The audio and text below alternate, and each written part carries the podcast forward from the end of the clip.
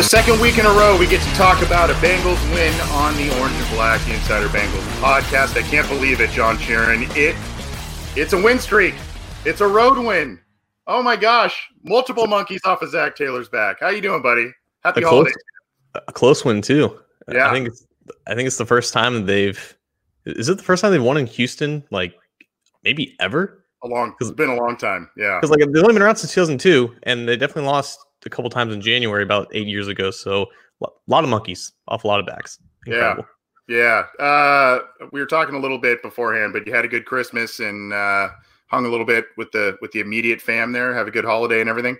Yeah, it was definitely fun because I went home and that was before the the Texans game. And as Oh. many of you guys know, you know my mom and my sister are big Steelers fans, so I got to Ooh, that's right. Got, got, got to talk a little smack. You know, it has, it has been, a, been a long while since I've been able to do that. So Yeah. Yeah. Get any good uh, any Bengals gifts or anything for for Christmas? nah, I got I got plenty of that. I didn't didn't need any more.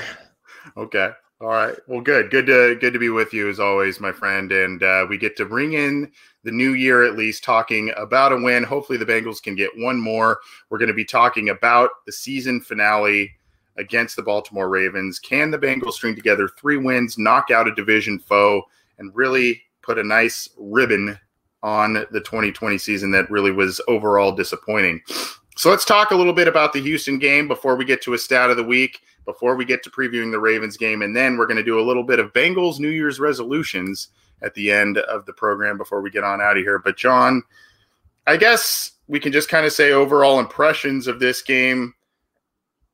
What do you make of those uh, stigmas, I guess, or those hurdles that Zac Taylor has had yet to clear in almost two full seasons? I mean, is this is this telling you a bit more? Do these do these two wins tell you a bit more about Zac Taylor and potential progress? or do we still know what we know based on the previous almost two seasons before these two games? Our good friend Mike Holbrook in Facebook saying, "I hope you guys aren't drinking the Kool Aid." And yeah, I think I think that's fair. you know, the Kool Aid is there. It's definitely bright orange. It's got a nice little ladle in it. There's cups next to it. I'm not quite taking a sip yet, though. You know, I, I think it was uh, at the end of the day, it, it, a win is a win, and it was an impressive offense performance. It was impressive that they're- were they were able to win on the road in a close game for the first time in what seems like forever. Like you can't really take that away from them. Um, but also, you know, you can't forget the first 14 weeks of this. You know, it's it- it's impressive, but we we, we still do kind of know what we know, and it's just like I mean, at this point, obviously Zac's coming back, and these wins give you a little bit more confidence about seeing, you know, maybe there is something brewing here, and if it if that is the case, then obviously it's it's great. But also, I think there are some things here that make it seem a little bit more than just a dead cat bounce. And this is something that we've seen obviously many times in the last 20 or so years. And uh, apparently, oftentimes it's against the Steelers. But uh, I, I think there is value in beating an elite quarterback on the road with your backup quarterback and, you know, showing things that you haven't really been able to show before with the personnel that, that you're given in, in this certain situation. So there's still a lot that we do know about Zac Taylor. Not a lot of it's great. And it, I don't think a win over the Texans means that he's going to go over 500 next year, even that, even though that should be the goal. But it does give you slightly more confidence, or just more confidence, saying, you know what, he's going to get year three anyways. Let's just see how it goes. At least, at least I think we're more open to something changing dramatically, even though it's still kind of unlikely. This is cool. Every once in a while, we we have a couple of uh, comments that stop us in the tracks. Babe, but uh, evening from snowy Scotland sat up until 1.42 a.m. to catch the show tonight from John Wallace. Not sure if he's a distant relative of William Wallace from Scotland there, but uh, that's just awesome to hear. We love. Thanks, John. Appreciate that. And Andrew Seiler making me feel like just second fiddle galore here. John is my hero. Uh, I, I am the Robin to your Batman there, John. But good to good to see everybody. We're we're sh- uh, sharing some holiday cheer with everybody, putting some comments up, and I saw Dalton Signature, the guy who is the graphic artist extraordinaire, joining us via Twitter. Good to see everybody joining us. But yeah, you know, um, it's it's really weird what winning does. You know, I, I was on another show previewing the Ravens game, and they they were asking me, you know, what what do you think about Zac Taylor? And I said, if you asked me this three weeks ago, this would have been a completely different answer than what we're talking about now.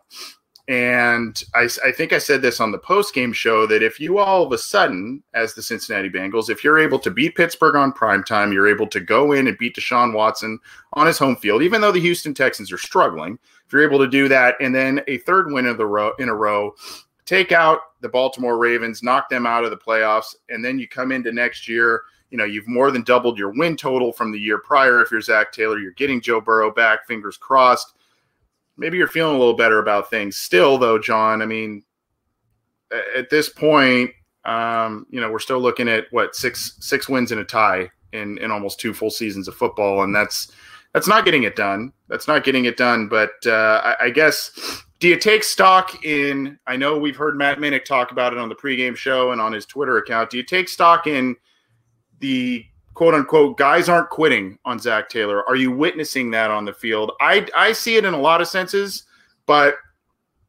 I, you know I don't know I don't know how much belief I have in that personally speaking.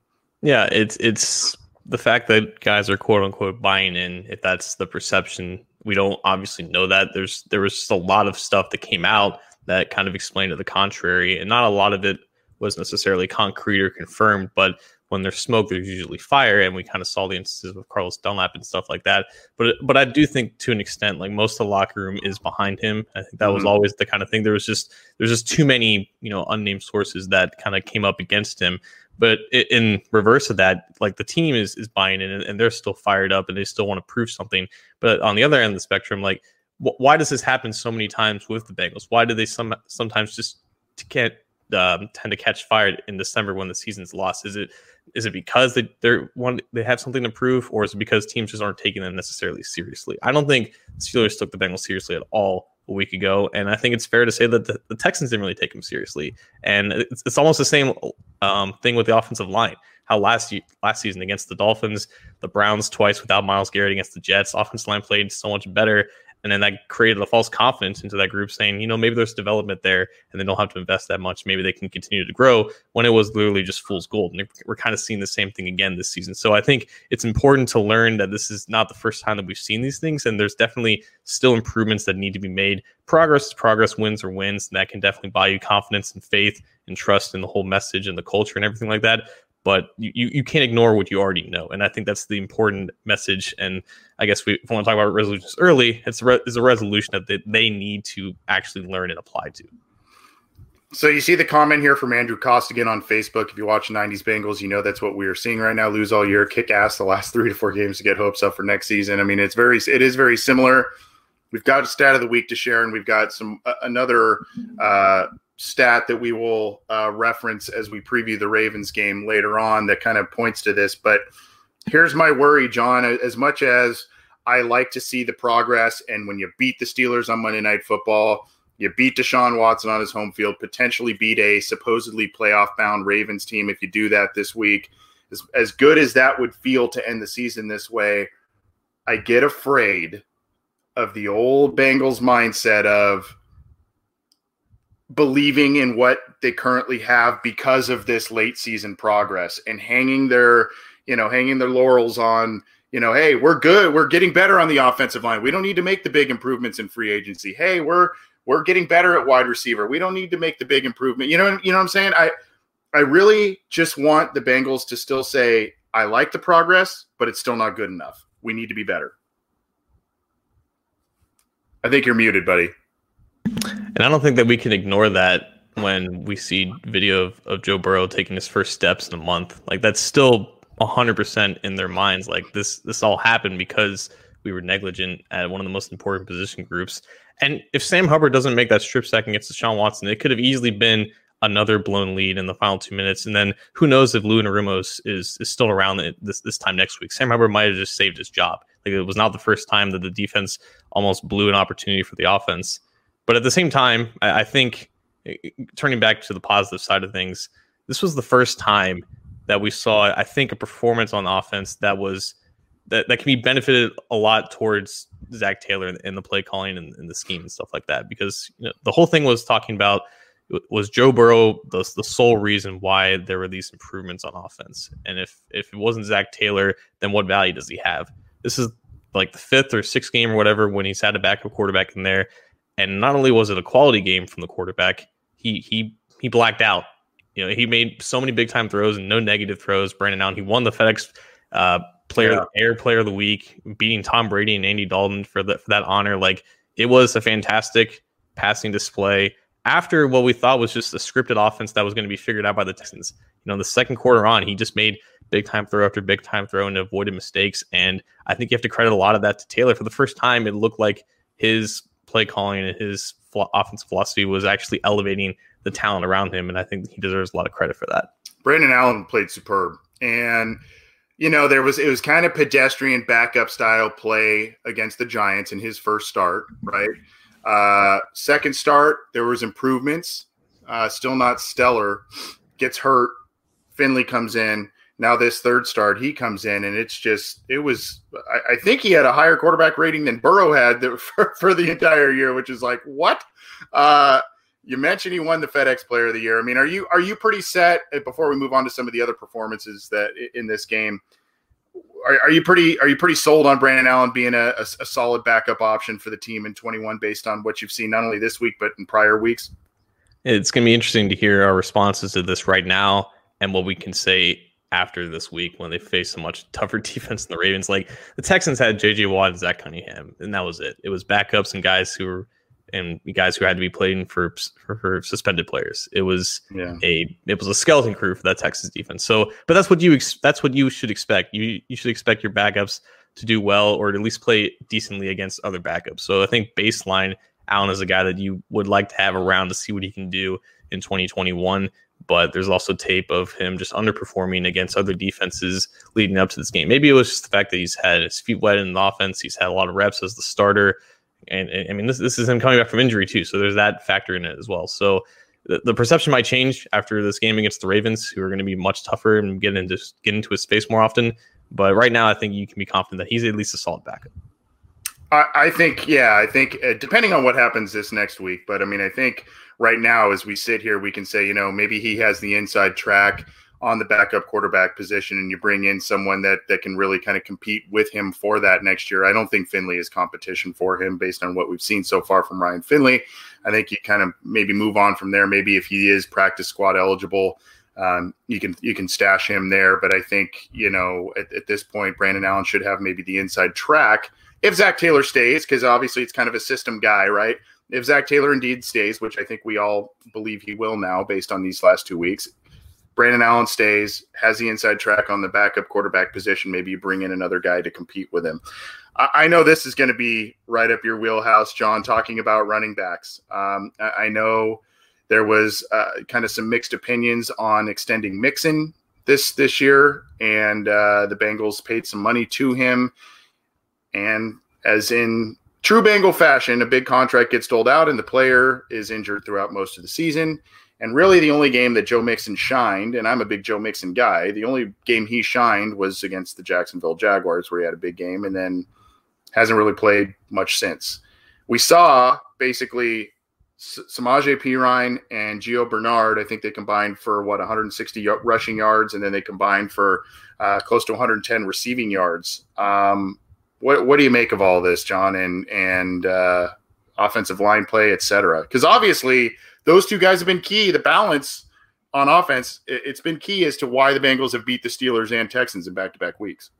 Yeah, you mentioned that Jaguars game for Mixon. Without that game, he's averaging 2.9 yards per carry this season. Whoa! And and the, the first response to that, and rightfully so, is well, the offense line's been bad.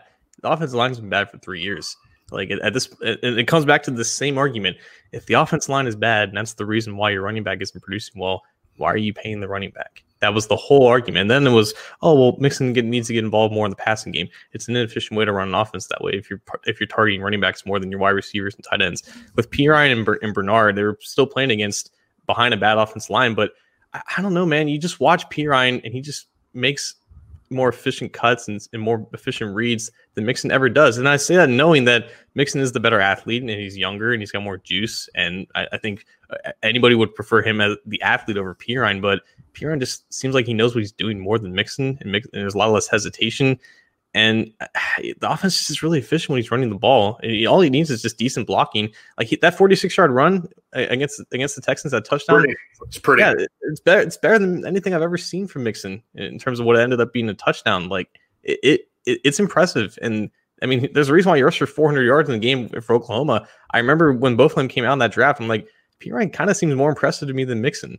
And uh, that's ignoring all the off field stuff with Mixon and what made him an, an, overall draft prospect. So, you know, as a as someone who, I mean, this year I didn't think Perine was going to make the roster, but he's obviously has a lot of value with this coaching staff and in that position group, and I think he's earned a chance to stick around because he's just a solid player and he just gets the job done regardless of who's in front of him. There's a lot of uh, comments I put up a few about Mixon, and you know, look, Mixon. If you if you think back to Le'Veon Bell when he was with the Steelers and at his prime, there's a lot of similarities in terms of the patience that Mixon tries to exude to find a hole. The difference is, and I think you're kind of alluding to it, John, and some of our commenters are as well. The difference is the Bengals haven't had the offensive line talent up front for him to be able to pick and choose his holes and be as patient as he wants to be to bust the big play. Whereas I think with Gio Bernard and Samaje Perine, you're finding a better fit with the deficiencies on the offensive line because there's not a lot of time to sit there and pick and choose your hole. It's decide and go. And I think I, I think there's that's kind of something a realization I've kind of come to a little bit over these past couple of weeks is, and I like Mixon. It's not to say that Mixon doesn't have a future for, with the Bengals and it won't be a productive guy or anything like that. I, I just think that there's a mismatch between Mixon's skill set and the skill set of the offensive line in front of him and the the footwork and patience that Mixon tries to exude in the backfield as compared to these other two guys. And, maybe with a better offensive line, a more effective offensive line, you you will see a more consistent and better Mixon overall. But again, it's the it's the chicken over the egg. If you have to, you know, revolve the whole offense around your running back in order to make the running back more effective, like it's it, it, it all goes back to the same argument. It's an argument that we've spouted for for months and months on the show. And at the end of the day, Bengals have a lot of good running backs. It's not an yeah. issue that they, they really have to worry about. It's just about finding an offensive line that, that helps these guys out more. Yeah, and and look, the, the other thing to kind of go against what I just said is if you look back the past two seasons with Mixon in 2018, the last year of Marvin, and in, in 2019, he was w- one of, if not the best back in football over the like last half of each of those seasons. He was he was incredible. Um, the first half of the season was a lot of just negative runs and like like you said that 2.9 yards per carry. You, you had a lot of that at the beginning of the season not it was kind of a reversal towards the end of the last two seasons. Unfortunately, he didn't get the chance to prove uh, or, or, turn things around this year. But like you said, there is a good problem in terms of the talent at running back there. Uh, quickly before we move on to stat of the week and uh, all of that. Just overall impressions from you by by the wide receiver group. No Tyler Boyd, AJ Green kind of up and down this week. Tee Higgins just continues to be to prove that he is he is a stud. Uh, there was one drive, um, I think in the third quarter. It was first, it was a third and long. Allen just trusted AJ Green on like a hitch route. And he was completely smothered. Green somehow came down with the with the cornerback all draped up all, all around him. Very next play, they ran like four verts. Alex Erickson of all guys just running wide open up the seam, getting some yards up to catch. The very next play, Tee Higgins' his best catch of the year. That that touchdown, that toe, that oh. toe tap, like it was it was insane. Like I, I, it was Alex Erickson's best game in a long time, and it took a little bit for AJ Green to kind of um, get going. I know there it's kind of seemed like they were forcing him, force feeding him early in the game. That's what led to I think that first third down uh, failure on like third and short. And I think Higgins had a drop or two to start, but they all kind of caught alive, and it was nice to see the you know their quarterback actually making some great tight window throws and and just trusting them in those situations against cornerbacks that they should have beaten and they should have been able to moss over him. And it, it, was it was great to see them do that without Boyd out there. And now we have two receivers on the brink of history. Yep. And we'll talk about that a little bit, but uh, yeah, Higgins is is going to potentially set some nice rookie records with the Cincinnati Bengals coming up in this last game of the season. And I mean, was he 21, 22? Mm-hmm. I mean, he's still very, very young. And the only thing I can say at this point – I mean, we know he doesn't have the burning long speed, but it's it's okay. It's good enough, and he can high point the ball. The only other thing I can say that he needs to clean up in his game is maybe clean up a few of the concentration drops. But uh, I mean, other than that, I, I, think the Bengals have a very good wide receiver in the making in, the, in this kid. So, uh, I, you know, I think that's a good takeaway from this game. A couple of great, great catches by him going forward. Uh, one more thing, John, before we transition, some talk in the in the chat, and I guess your quick thoughts on the Bengals winning and, and sacrificing draft draft position. They're say they're sacred draft position and maybe losing out on Penei Sewell. Uh, how do you how do you feel about that? I you know I want Sewell, but at the same time, it's kind of like you got to start winning games. Is is kind of my opinion. Teams don't tank, um, but I know like fans and front offices, I guess they they want to tank for quarterbacks. As long as the Bengals have a quarterback, there's no need to purposely lose games for the sake of draft positioning. It's it's it's nice and sexy to have like a, a top three pick locked in. You can get whatever player that you want, assuming that the first two picks are quarterbacks, but they're, going to get a good player regardless, and they can't revolve their entire offseason plans around guaranteeing themselves the best offensive tackle in the draft or the best wide receiver in the draft. They need to handle their business in free agency and see what happens in the draft. Yeah. If they happen to fall to like the six, seven, eight range, they're still going to get a, a, very talented player. They can get one of the great receivers. They can get a Kyle Pitts. They can still get an offensive tackle because I, I, think it, it's very up in the air, like how you know how the rest of that board and that position falls after Sewell. So they're going to be in a good spot regardless. It's not worth purposely losing. I guess it's still meaningless games at the end of the day because they're not going to the playoffs. But there there is a sense of building up some some form of confidence, and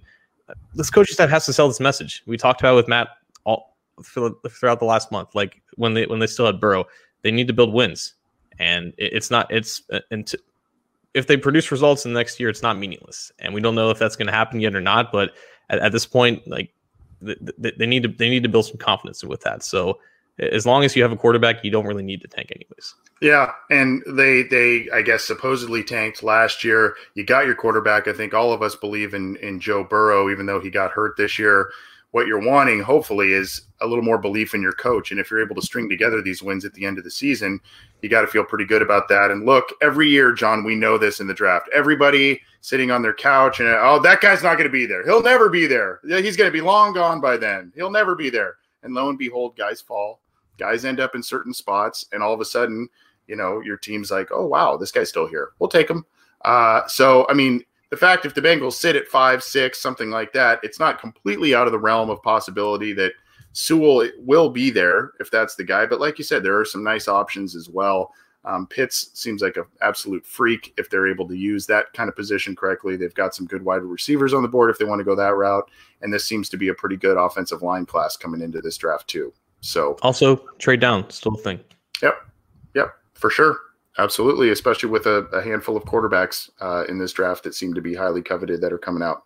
This is the Orange and Black Insider Bengals podcast. He's John Sheeran. I'm Anthony Cosenza. We're going to get to a stat of the week. We're going to talk about the Ravens game, and we're going to give you some Bengals New Year's resolutions to close out this show. You can get it on iTunes, Stitcher, Spotify, Google Play, Megaphone, iHeartRadio, wherever you like to stream your podcast, leave us a, a, review if you can, whether it's our show or Orange is the New Black, Chalk Talk, any of that, any of the shows on the Cincy Jungle podcast channel. Leave us a review. We love to hear from you. You can also subscribe to our YouTube channel right under that little Nike logo on uh, John, is, is Nike sponsoring the show? I don't I don't know if Nike's sponsoring. I have show. not heard back from them. I've written. uh, subscribe to the YouTube channel uh, so you can get all of our content and get notified when we go live. And uh, you can also follow us on Twitter at Bengals OBI. There were a lot of options for this week's stat of the week. I know. Uh, I think it was either Ben Baby or Jay Morrison who tweeted out like the Texans had the biggest yards per play for a team that lost, like nine point five or something. It was something ridiculous. Um, but this one, I'm going to go uh, a little bit, a little bit different, involving both quarterbacks in this game.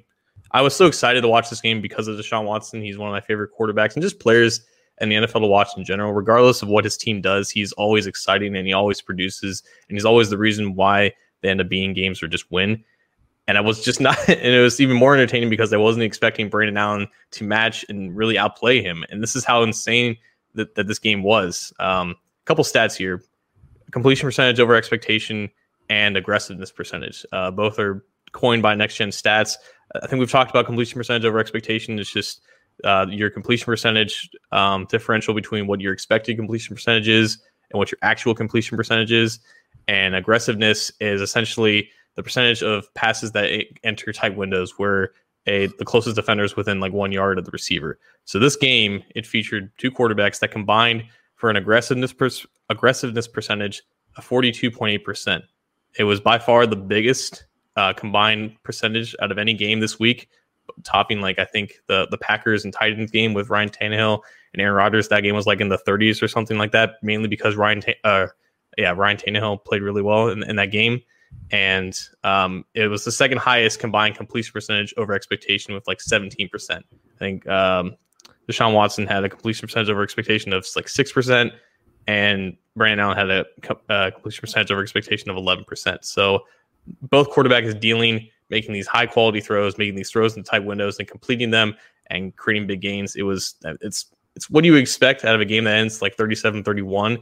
And it was a performance I think a lot of us expected Deshaun Watson to have, but it just really signifies how impressive Brandon Allen was out there, matching him every single drive and targeting these these big body receivers and just making throws that we've just never really seen from this guy before. And you know, it, it's it's throws that you know they were just moon balls. They weren't like high velocity, so you figure a guy with Allen's arm to be able to make, but for him to just consistently be making them time and time again after it, it seemed like that offense was kind of figured out after after they're just throwing screens and screens, it was impressive and it.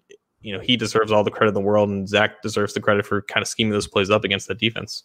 Yeah, credit both Zac Taylor and Brandon Allen because they just had the confidence. You know, they were like, well, you know, they're kind of catching on, and then they, they would catch on to the screen game a little bit, right, in the short passing game, and then all of a sudden it's like we're going deep, we're going deep, and and Brandon Allen on these deep passes, while you know he doesn't have a rocket arm or anything, I think you would agree, John, that they were the the ball placement on them were kind of like, well, the receivers got the best shot at making this grab, even though it may be a contested catch. It wasn't like an absolute freak. I mean, the, the Tee Higgins touchdown catch was, but it was placed well, right? I mean, it, the ball placement on these deep balls were were placed very well, and then lo and behold, what happened later in the game? They were able to get some more yardage out of the screen game because they've stretched the field a bit. So. Uh, I, I, thought that was that was pretty clever by Zac Taylor and Brandon Allen, and, and showed a lot of confidence by both guys. You're muted again. Every every time.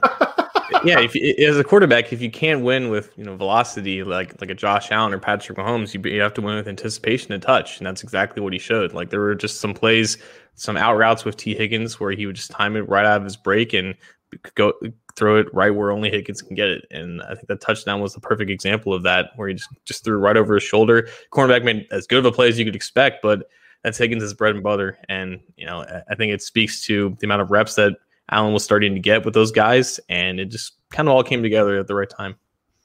Yep. So that is the stat of the week, courtesy of John Sheeran. He does some great research and brings us all of that, all of the numbers specific to either that week or the Cincinnati Bengals in general. So good stuff, John. Uh, what do you think? Do we need to transition to the game this week?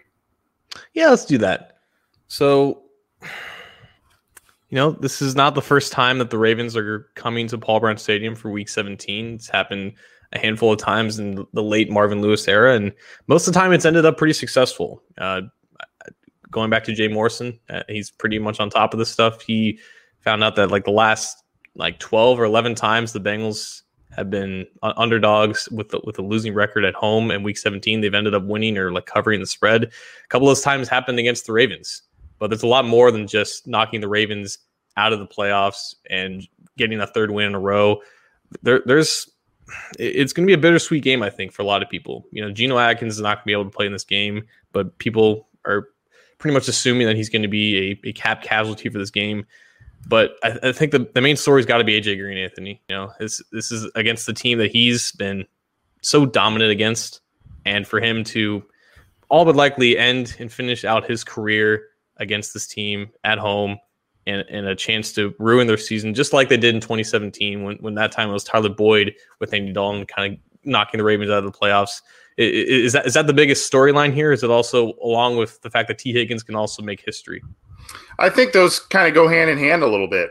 Uh, you know, I, I, think there's maybe a little bit of a passing of a baton type of thing, and I don't. I think as we sit here today, I don't think there's much of a chance that AJ Green and Geno Atkins are back with the Cincinnati Bengals next year. I think unfortunately that's just kind of um, it's just kind of the reality of it. And it would be nice to have a, a good send off for AJ Green, whatever that may look like. But um, yeah, I mean, I think that has to be one of the top storylines, and especially since AJ Green has had so much success against the Baltimore Ravens in his career, um, and really kind of almost single handedly won a lot of those games with his individual performances. He and Dalton together, and you know, I, remember, I remember back in God, what was it, sixteen or seventeen, when he came down with a hail mary, maybe it was fourteen came down with a hail mary just to even tie the game. The Bengals ended up losing that one in overtime, but just to send it to overtime, it was just a miraculous play. And um, yeah, so I mean, I, I would think that AJ Green has to be one of the top storylines this this week, as he may be putting on a Bengals uniform, especially playing in Paul Brown Stadium for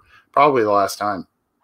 Yeah. So, and just kind of quantifying what this game kind of means, I think AJ is I believe, two touchdowns away from breaking the franchise record for receiving touchdowns.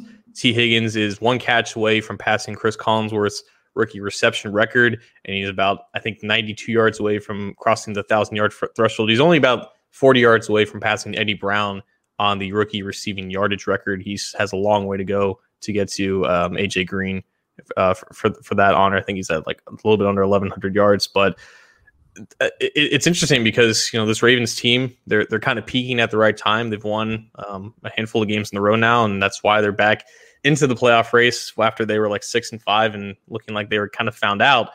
But uh, um, if, if, there's one part of that team that's struggling right now, right now it's the secondary. And it, we're recording this on Wednesday, and both cornerbacks, Marcus Peters was limited with a calf injury. I think Marlon Humphrey did not practice with, with an injury. So even if those two guys play, they're kind of banged up. And that secondary is, is kind of struggling right now. I think they're like 27th in DVOA and uh, over the past month or so. So it's an opportunity for both those guys to take advantage of, of potential mismatches. And you have Tyler Boyd, I think, coming back. At least he was limited today, and he's still kind of in the concussion protocol. But having him back on the field would definitely help as well. But also, you know, with the Ravens kind of peaking at the right time and, and looking like the Ravens of um, earlier in the season. There's a factor with that with how the Bengals have also been kind of improving. Like I don't think the Bengals are necessarily like it's different than what it was against the Steelers, where the Steelers didn't take them seriously. They were looking like they weren't going to win another game.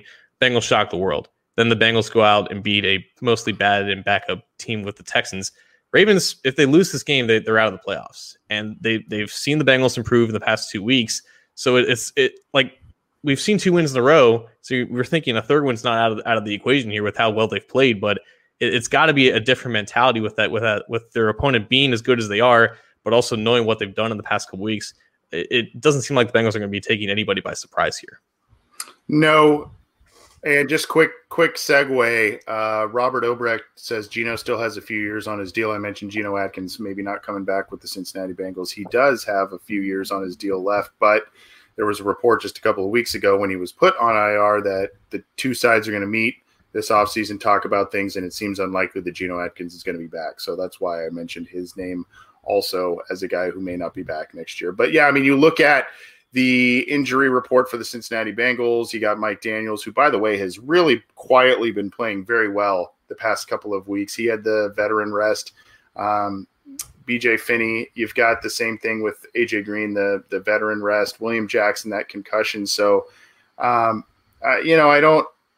To your point about these injuries, et cetera. I mean, do you are you expecting a high scoring game, especially what we saw with Brandon Allen last week and possible return of Tyler Boyd? I would assume Boyd's back personally, but we know concussions can be tricky. But I mean, do, should we ex- expect that the Bengals are actually going to put up some points this week? Um, based on the cornerback injuries that you, you mentioned uh, by the Ravens, and I'll bring some of their their injury report up there, Marcus Peters, etc. I don't know. What do you think? I think we can assume that the Ravens are going to be able to score points. Um, I think this past week showed us that while there have been some progress made on defense with Lou Anarumo, it's mainly been about the fact that they've been playing r- really bad offenses and Ravens with Lamar Jackson and that running game and the offense line kind of finally coming together. I think they're going to have no trouble scoring 20, 30 points in this game. And it is going to be about if Brandon Allen can match that for a second week in a row. Because while the secondary is, is, struggling for Baltimore, that pass rush is going to be better than what Houston had on the field. Texans only pressured Allen, I think, four times in that game. And no one around the offensive line for the Bengals really played that well. It was just the fact that it was J.J. Watt and nobody else out there that was creating any disruption. And J.J. Watt, unfortunately, isn't isn't the talent that used to be for that team. So it's definitely going to be a wake up call to see if that defense can try to try to hold them under 30 points because that that's what it might take for this offense to kind of match it. And it's going to be a tougher it's going to be a tougher task, even if it's at home, even if you have maybe Tyler Boyd coming back and you have continuity on that offensive line. It's a defense that has already dominated this offense with Joe Burrow at the helm. So I mean, who knows what what they have in store for a backup quarterback that has yet to really still prove himself against a competent defense. Last time these two teams faced, and granted, I, I think I would like to. Oh, well, I think Joe Burrow kind of tried to make things happen a little bit more backyard football style. He, you know, he scrambles around, maneuvers the pocket a little more than Brandon Allen.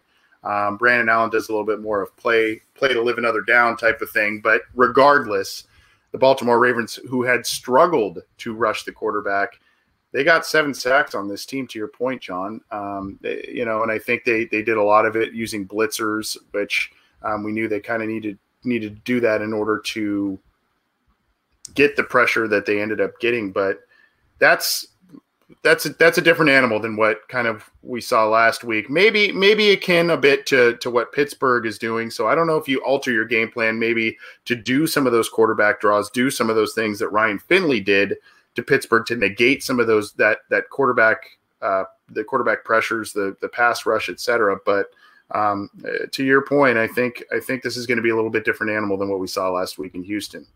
Right. And against Houston, even with that weak pass rush, they kind of hid the offensive line a lot with what they did early on with the screens and stuff. But Allen didn't really hold the ball long that much in that game. He had like 30 something attempts and only like 10 of them he held the ball for like more than two and a half seconds. So it, can can they do that against the Ravens? Are, are they able to get those quick uh, short passes and manufacture some yardage like that against the defense? It's just it's just more talented. Or or are they going to be forced to play a more traditional game and having to drop back in these five step drops and having to have guys get open down the field. It, you know they can do that against the secondary, but can the offense line hold up against a much better defensive line? I don't know. You know, it's going to be how well does the scripted offense work early in the game? I know someone said like they should just run the same offense that they, that they did against the Steelers. It's probably not going to work again. It's probably not going to work for Brandon Allen this time. I, I, who knows? Who knows if Allen is a better athlete than Finley? I didn't think I, I didn't think Finley was good was a good athlete, but apparently he surprised us. He surprised us all. So uh, who knows? You know, I, I think it, it's it's definitely going to be tougher, even though they, they have some matchups in store against that secondary. But um, yeah, it, it's the offense is going to have to score a lot because I don't I don't see the Bengals defense kind of stopping what this Ravens offense is doing right now.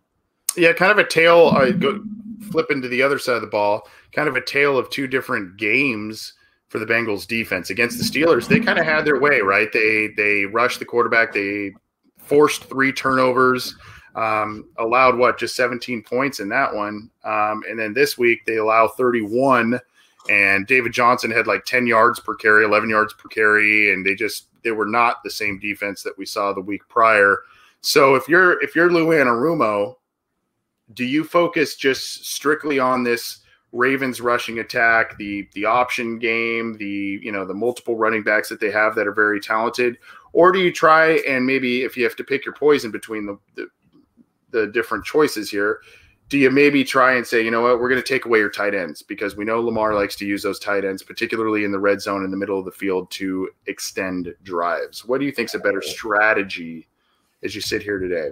I think that's more or less what they tried to do in the first game, and we have, we have to credit Anarumo for that first performance. I mean, Lamar Jackson did not have a good game back in October when they played him, and they played a lot of three linebacker sets with Akeem Davis Gaither out there with J- Jermaine Pratt and Josh Bynes, and they handled that read option stuff and that that you know general option stuff re- really well. I think Lamar only had like two or three yards rushing for that game. Yeah.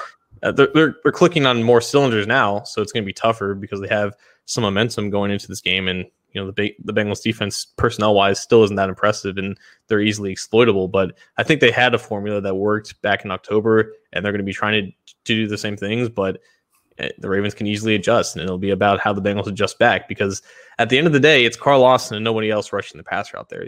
Sam Hubbard might get home a couple times a game, but um, I think the Ravens' offense line is, is going to be capable enough to at least limit him for most of the game. So Carl Lawson needs another great game The linebackers need to continue playing fast. They're not going to. They're probably not going to have Logan Wilson out there. He's still not practicing with that ankle injury. So Yeah. you, need, you need a great revenge game from from Josh Bynes. Jermaine Pratt has, to his credit, taking a leap forward in the second half of the season. So you, you need him to play well again. And Vonn Bell, Jessie Bates, you know, locking down on Mark Andrews and those tight ends and those over the middle seam routes. So it, it's going to take a complete effort to kind of re emulate what they did back in October because I mean, the offense is still capable of just breaking a whole defense down. Yeah, and Jessie Bates after that loss earlier this year said basically we knew what they were going to do, and uh, I, I think there was kind of a double-edged sword both in saying we knew what they were going to do. We were able to stop Lamar with Lamar's legs essentially, but Lamar still had his way u- utilizing the tight ends and getting points scored on us. So. Uh, I- you know, I, I would assume there's going to be some similarities in the defensive game plan going forward, and um, you know, hopefully a better result instead of that 27 to 3 debacle when the Bengals kicked a field goal with what, I don't know, a minute left. Uh, and that to the chagrin of the Ravens defensive coordinator there to avoid the shutout. Um, we're gonna we're gonna transition to call you know kind of call your shot here. What do you what are some keys for you, and how do you see this one playing out? Do you think the Bengals can pull out a third straight win at home and end the season on a high note like they did last year against the Cleveland Browns? Well, um, they do pretty well when I say they're going to lose of late, so I might as well say they're going to lose. But I, it, it would mean to to answer the original point of of this whole preview, it would mean a lot for them to win this game and actually compete. It, it's it, every game had a different factor to it. With the Steelers, they caught everybody by surprise. They embodied the underdog mentality. Texans, at the end of the day, just not a very impressive team, and they were able to take advantage of a of a backups um, of a of a defense that was comp- comprised of backups. Ravens, they're going to be fighting for their damn lives, and they're peaking at the right time. If they are able to beat this team, it would mean so much. It would probably mean the most out of any of these three wins, even though Pittsburgh Yeah. was in prime time and it was against the Steelers of all, of all teams. It would it would be the most impressive considering who they're going up against because you know the Steelers just aren't impressive right now. They're not playing very good football, even though they just beat the Colts. So if they're able to win, it would mean a, a ton. It would be the it would be one of the greatest meaningless wins of, of recent history. But I just I just don't I don't see them doing enough. You know, I think I think Allen and the receivers are going to have uh, some production there, but I don't think they're going to be able to run the ball as well against them as they did against the Texans. Texans, by the way, had like the second worst rush defense entering that game, and I, I think the Ravens' offense is, is going to do is going to be able to do a little bit more. I so can the Bengals win this game? Yeah, based on what we've seen the last two weeks. Yeah. Uh, will they? It's unlikely. I mean, they're 11 and a half, 12 point underdogs for a reason at home. Um, essentially, I think they will need to have played a game that combines the defensive performance of Pittsburgh and the offensive performance of Houston to be able to pull this one out. Um, I, I just, I think, you know, you could say they played a somewhat complete game against Pittsburgh, but I mean, look at the passing stats of Ryan Finley. They weren't able to pass the football. You're, you're going to need to be able to run the football. You're going to need to be able to do enough in the passing game, and you're going to need to limit the damage uh, from Baltimore to be able to get this one. And really, the Bengals and largely under Zac Taylor have not really put together many complete games, three phase games. And even even when you've got you know the defense doing doing some things, the offense doing some things, the kicker hasn't always been reliable uh, when when they need him to be. So you know it, it's just uh, it's a cliche, and I hate to use it, but it's a three phase game. If the Bengals want to do something this week, I I think that the Baltimore Ravens will win this game. I think it'll be a nice, a fun one to watch. But there is something that's just telling me, you know, is that is that 2017 Magic gonna gonna come back? Are the Bengals to have this comeback, just kind of storybook win to end a really terrible campaign, but really just kind of put a nice ribbon on it? I think it's possible, but I'm not hanging my my hat on that uh, this week. I, I just I don't know. I, I, there's a lot to overcome this week. It, they're going to need to play very, very well in order for that to happen. They are going to need to play very, very well, and like you said, like no one can really have a have a down game in this. It, it's going it's going to be a playoff like uh, just feel to it, you know, with however many fans are on the crowd. But every, both sides are going to want to win this game really badly. And as much as the Bengals, whoever whoever is still was still on that 2017 2017 team whoever was still on that team will still remember that game and they can have confidence that they can feel like they can replicate it. I'm sure the Ravens remember that just as well, and they're not going to yeah. want to repeat. They're not going to want to repeat history. So it, it's it's going to be tough. Um, I, I don't think the Ravens are going to blow them out necessarily, but I, I, I can see them winning like something in like the 28 to 24 range. Yeah. Uh, this is an interesting question, kind of maybe not totally. Uh, it's kind of a non sequitur to this, but kind of going on this social social weed tard. That's an interesting name.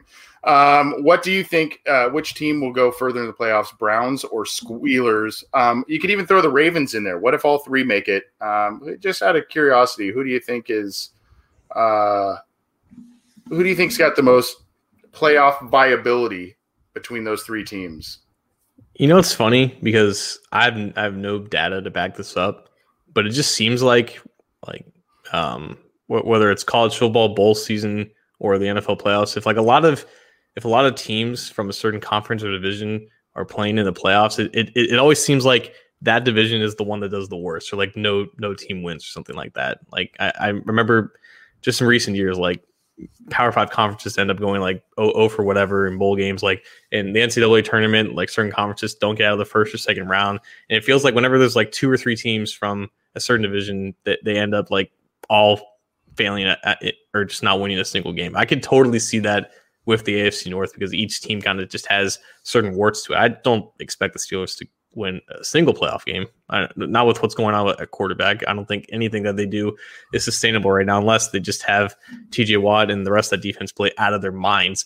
And it's entirely possible that they play the Browns in the playoffs and maybe the Browns get their first playoff win in three decades or however long it's been. Um, if I had to pick one team though, it's it's probably the Browns because we just yet to see Lamar Jackson and that offense play well in a playoff like atmosphere or in a playoff game. I think in the two games that he's played, he's just not been impressive. Like we just said, the Steelers are, impressive right now. The Browns might have the capability to beat one or two teams, but I don't see them going necessarily very far unless Baker Mayfield plays really well and outplays another playoff quarterback. So if I if I had to guess, I would guess it's the Browns, but they're also the Browns. We have never seen them do yeah. anything like this in a while. Yeah, I mean the Browns running game maybe tells you that they can they could do some things. The Steelers, it's hard to believe in them, but they still are the Steelers. I mean, this is their time of year that they start to play well. They get they they get things right. They just tend to do that. Um, I mean, I think a lot of people were thinking for an 11 win team they were on the mat last week, and uh, especially on that losing streak, and then they just kind of cue the Undertaker uh, video clip there and just came back and beat the Colts and uh, you know now it's kind of a different theme. I, I, don't know. I still think Baltimore's got got something there if they can get in. You know, they've got maybe enough to, to go through, but I still think you know when it's all said and done, this what Kansas City's doing, and and you know, I mean, it's just it's hard to hard to get through that buzz saw. So, um, but interesting question. I just thought that was kind of kind of an interesting one. Uh, if you're the Cincinnati Bengals, we're heading into 20, 2021 thankfully, mercifully, after this year. You're now, you've made a commitment to Zac Taylor. It sounds like they're going to keep that commitment, or it seems as if they're going to keep that commitment to at least him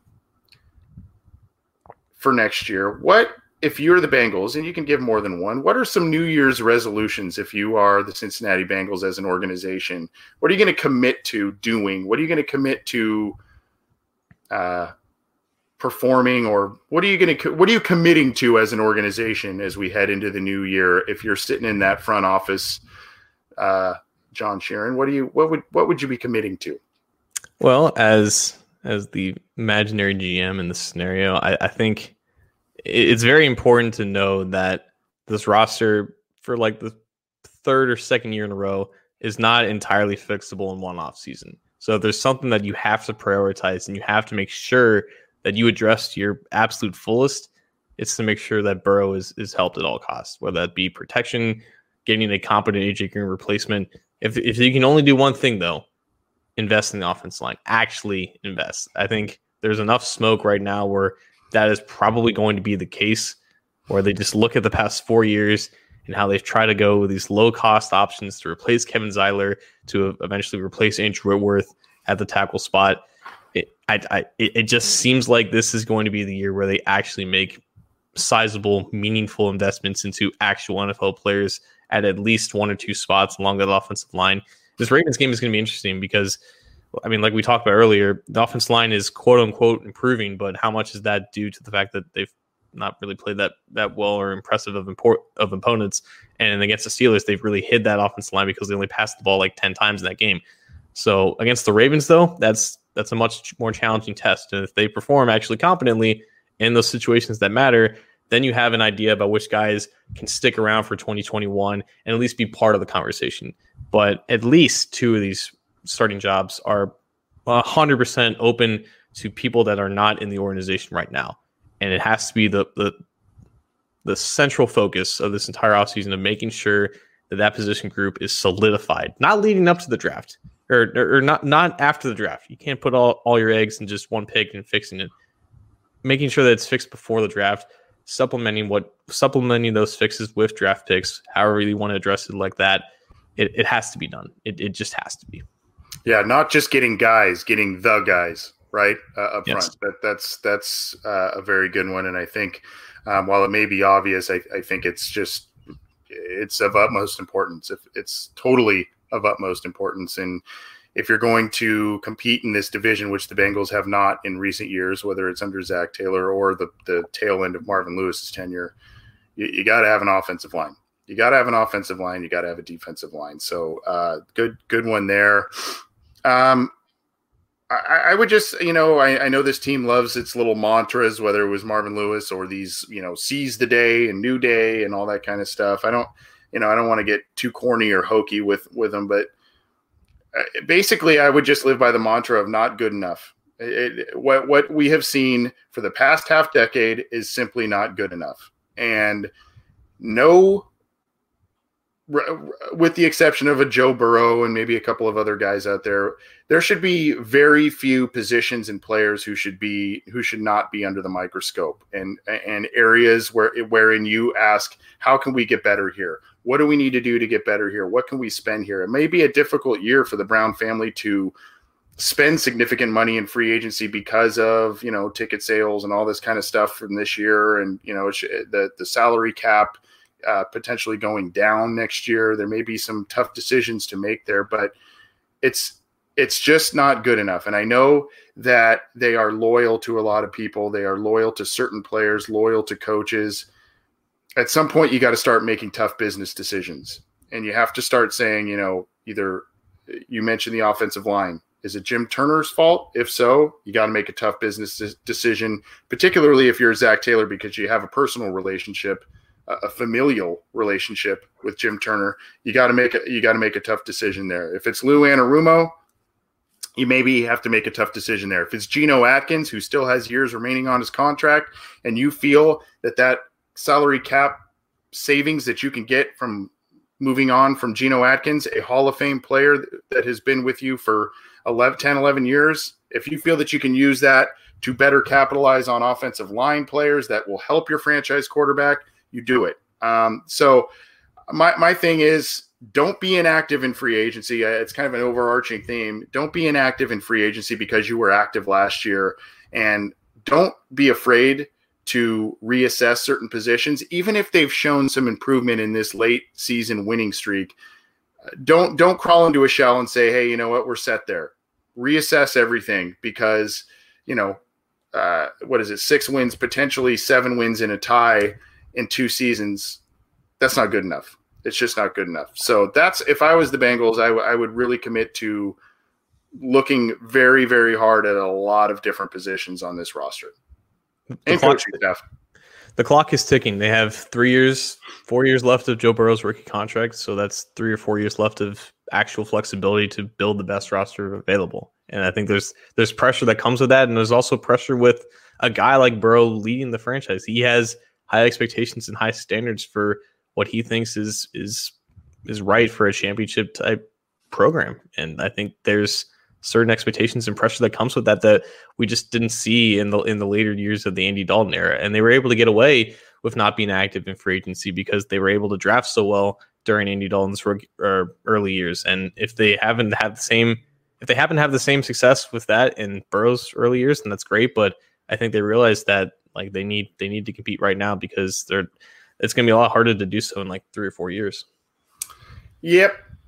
So good point on that because you know th- this is where this is where you kind of build through free agency with that manageable quarterback contract. That's a that's a very good point, and uh, you you can't you simply cannot waste years of Joe Burrow's manageable contract and you know early part of his career. He came in kind of a little bit on the older side anyway as a prospect, so you, you just simply can't waste years. And you know you do that when you don't allocate proper resources, don't make the tough business decisions, tough but necessary business decisions on your football team. And even tough decisions, John, could include adding staff, adding more staff, adding more internal operations staff. Um, there should be very little off the table for discussion based on what has transpired over this last half decade, especially in comparison to the five years preceding it, right? I mean, you had a lot of success in those years granted not postseason success, but a, a, lot of good football was played from 2011 through 2015, and the the five years following it have been pretty dismal. Yeah, it's it's putting it putting it lightly. Let's get on out of here, John. Uh, what do you have for us to to drop the mic and get on out of here as we crawl towards 21? Of course, 2020 couldn't end on a more weird note for yours truly. I found out today that I was blocked by the Bengals pro. I saw that on weird. Twitter. I saw and that. so what was that, that about? I, I don't know. i have only spent money there. I've never taken any, so I don't know what beef they could possibly have with me. I guess I've just been talking too much trash. Um, but yeah, yeah. Um, th- there was that. I also put out an article on Cincy Jungle about Quinton Spain. Um, it, it, I, I, happen to think it's good, and so does Quinton Spain because he apparently read it and DM'd me about it. Uh, nice. Not the most positive, not the most positive article about Quinton Spain, so you can kind of imagine what the DM was. But if Quinton Spain's checking out, then you guys should check it out too, and along with everything else that we put out on cincyjungle.com. Did you invite him on the show? Uh, I did not. I don't think he wanted to really talk about it. Oh, okay. All right. Uh, a couple of things. Well, that's that's awesome. And by the way, for those who uh, tune into I'm our glad, YouTube, go ahead. I'm glad you think it's awesome because it was kind of awkward for me. uh, that's actually really funny. I didn't I didn't know that took place. Um, for those who watch our YouTube channel, there is we've we've started. You've obviously seen the great work from Matt Minnick on the Chalk Talk episodes. You have our podcast episodes, but John's starting to put out some uh, lineman breakdowns, um, uh, video breakdowns that are also on cincyjungle.com. But uh, we felt they were great additions. So when he when he gets around to those, we'll be posting those up. They're, they're good stuff. We started that last week, and we'll be probably bringing you more of those throughout the off season, as well as draft break it, profile breakdowns, etc. So keep your eyes open for that. Also, um, we're trying to get some different guests on the show as we go through the off season. We have uh, we have connected thanks to our buddy Mike Holbrook, we have connected with former Bengals player Keith Rucker. Um, and he's going to be joining us after the new year on the program, talking about his time with the Bengals and, uh, you know, his thoughts on the current team. So that's kind of cool. We like catching up with former players and getting their perspective on things. And then I want to share this, John. I'm sure this is kind of making the rounds here. This is a, a tweet from our good boy, good buddy, Zim Hude on uh, on Twitter kind of doing a little rally cry. Can we get everyone to wear their AJ jerseys and gear this Sunday? I think we should have everyone tag AJ all day. If it's his last game, we gotta know how much he. Uh, we gotta let him know how much joy he gave us. So a little rally cry. If you are watching the Bengals and you got some AJ gear, why not sport it? Um, you know, could could very well be his last game with the Bengals, John, and uh, he's given a lot to this team, and I, I think there's a Hall of Fame argument to be made there. There's also an argument that he needs to do more to make it, but um, a very, very good player for quite a long time for this team. Putting you on the spot right now, is it, is it Chad or AJ as the better Bengal of all time? Oh my gosh, I, that's always going. I think that's always going to be the discussion. I think in terms of raw talent and everything, I think you go AJ. And I, the one thing that stuck out to me with AJ, John, and and correct me if I'm wrong, I just I saw more production against Pittsburgh from AJ than I did from Chad. Um, I just remember Chad getting kind of shut out a, a, handful of times from from Pittsburgh, but I also remember Chad just eating the Browns and the Ravens alive. Also, um, and, and I think you know Chad just brought more fanfare and attention to him based on how he played the game as opposed to AJ. And Chad helped make the Bengals relevant again. So I mean, there's a good argument for both. I guess I would say AJ by a nose, but um, you know, it's it's hard to really commit to that based on him being injured over these past handful of seasons.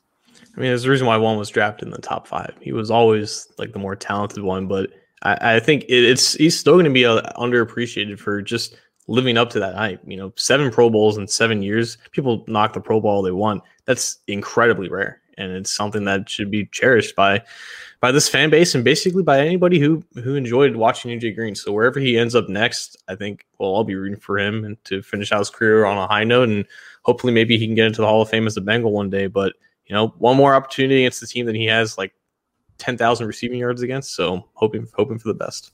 Yeah. Well, happy New Year to all of our listeners. Safe, healthy, prosperous New Year, and of course, my same wishes to you, John. I hope you have a great New Year. This has been a great, great year for this program. Despite all the craziness in the world, we've had a lot of different guests. We hope everybody has enjoyed, and I know John and I have enjoyed speaking to them. Um, we've had an immense amount of views, downloads, and attention given to our show and the Cincy Jungle podcast channel and uh, we we can't thank you all enough. And we are expecting to continue to grow and bring you awesome things for 21. But happy New Year to all of our listeners, and of course to you, John. Thanks everybody for tuning in. We'll see you next time. Have a good New Year's, and.